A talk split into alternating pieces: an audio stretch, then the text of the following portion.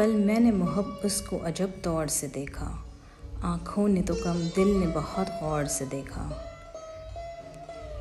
فردوس حیدر صاحبہ کی ڈائری، دل نے بہت غور سے دیکھا کے ساتھ۔ آج میں تیسرے دن کی ریڈنگ لیے ہوئے آپ کے ساتھ حاضر ہوں۔ یہ ریڈنگ میں اپنی والدہ کے نام کرنا چاہتی ہوں، جنہوں نے میری دونوں پچھلی ریڈنگز کو سنا اور مجھے اس کا بہت اچھا فیڈ بیک بھی دیا۔ اور میری پچھلی ریڈنگ میں ایک تھوڑی سی غلطی ہے، یہ ڈائری جولائی میں لکھی گئی ہے، ستمبر میں نہیں۔ آج کے دن کی تاریخ ہے، اٹھائیس جولائی دو ہزار گیارہ۔ جب تک تم زمین کی طرح نہیں ہو جاؤ گے، جہاں نیکوکار اور گناہ گار دونوں ٹہل رہے ہوں اور جب تک تم بادلوں کی طرح نہیں ہو جاؤ گے جو ہر شے پر سایہ کرتے ہیں، جب تک تم بارش نہیں ہو جاؤ گے جو ہر شے کو پانی مہیا کرتی ہے، خواہ وہ اسے اچھے لگیں یا برے لگیں، اس وقت تک تم درویش نہیں بن سکتے، حضرت بازید بستامی کہتے ہیں۔ آج میں نے صبح ہارٹ کوہرنس کے بعد ایک کتاب کھولی تو پہلی نظر اس پیراگراف پر پڑی۔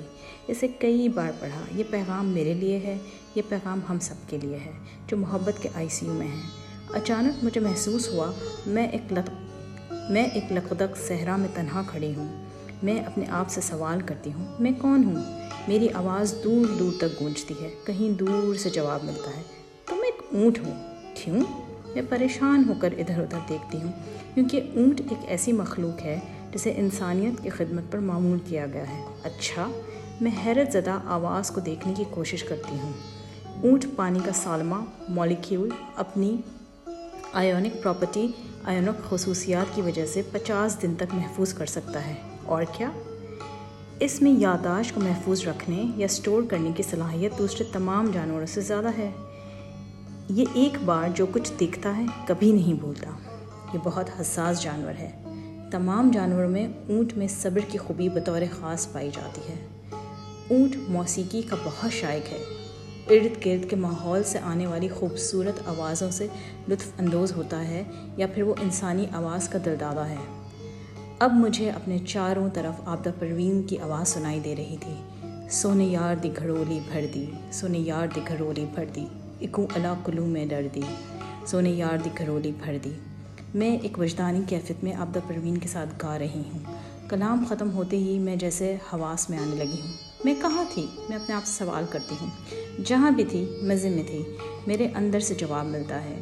اندر اور باہر دونوں جگہ میں ہوں۔ صرف فارملیس اور فارم کا فرق ہے، یا پھر وہ بھی نہیں۔ یہ دونوں ایک ہیں۔ سب آسمان اور زمین باہم ملے ہوئے تھے۔ پھر ہم نے انہیں جدا کیا اور پانی کے ذریعے ہر چیز پیدا کی۔ سر الانبیاء، آیت نمبر تیس۔ زندگی اور قوت حیات میں بہت باریک فرق ہے۔ زندگی خصوصیاتی ڈھانچہ ہے۔ جبکہ قوت حیات اس ڈھانچے کا مقرر کردہ کام سر انجام دینا ہوتا ہے۔ جبکہ قوت حیات کو اس ڈھانچے کا مقرر کردہ کام سر انجام دینا ہوتا ہے۔ قوت حیات یعنی وچلٹی زندگی کا متحرک حالت میں آنا ہے۔ گویا جامد زندگی کا حرکت میں آنا ہے۔ یہ یوں سمجھنا ہوگا کہ قوت حیات پانی ہی سے نکلتی ہے اور پانی ہی سے توانائی اور پانی ہی سے توانائی حاصل کرتی ہے۔ آج تک کے لیے بس اتنا ہی۔ اپنا بہت خیال رکھیں۔ کل پھر ملیں گے۔ آداب۔